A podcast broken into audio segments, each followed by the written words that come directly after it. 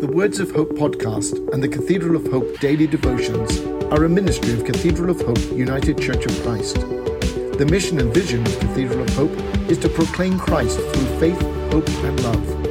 To support this ministry, please subscribe to and share this podcast. Follow us on social media and donate through our website at www.cathedralofhope.com forward slash give. The devotion for today, Wednesday, December 14th, was written by Thomas Riggs and is narrated by Larry Carter. Today's words of inspiration come from the book The True Church and the Poor, written by Jon Sobrino, a Jesuit theologian. The poor are accepted as constituting the primary recipients of the good news, and therefore as having an inherent capacity of understanding it better than anyone else. Hear today's words of hope. Getting your theology corrected is a humbling experience. Just when you get your understanding of God figured out, someone or something comes along and reveals a truth to you that you haven't previously considered. That correction can come from an inspired sermon or a book written by a deep theologian. Your God view can be turned upside down via a meaningful conversation among friends or in a small group. A spouse or a lifelong friend can send along a note that makes you revise what you thought you knew about life with God. Then there are these incidences where a person's understanding of God can come from humbling and unexpected sources. As a youth minister, I was frequently challenged by a preteen who could see deep truth in Scripture. Often, one of my children would add a footnote to a dinner prayer that stopped me in my tracks.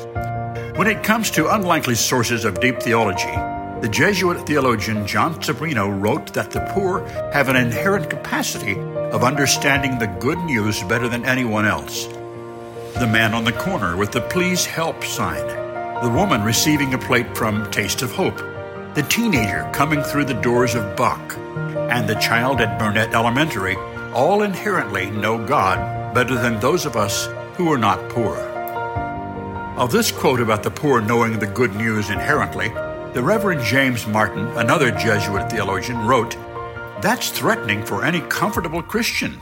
For not only do we have to help the poor, not only do we have to advocate on their behalf, but we also have to see them as perhaps understanding God better than we do. Our understanding of God could and should be upended at the Nativity. In that smelly, hot, unsanitary animal pen, God said, Find me here. The angels sang not to the people at the temple, but to farmhands. It's as if the entire point of being wrapped in strips of cloth was to point out that God's wisdom isn't refined, it's desperate. By using a feeding trough as a bed, we're led to a theology that informs us to be servants to the poor, the incarcerated, and the lonely.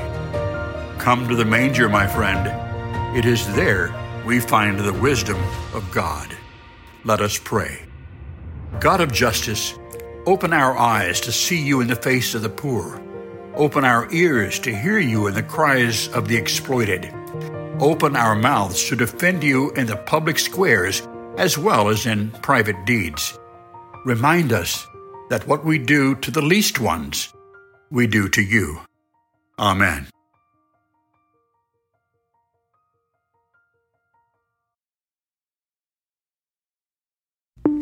The Words of Hope podcast and the Cathedral of Hope daily devotions are a ministry of Cathedral of Hope United Church of Christ. The mission and vision of Cathedral of Hope is to proclaim Christ through faith, hope, and love.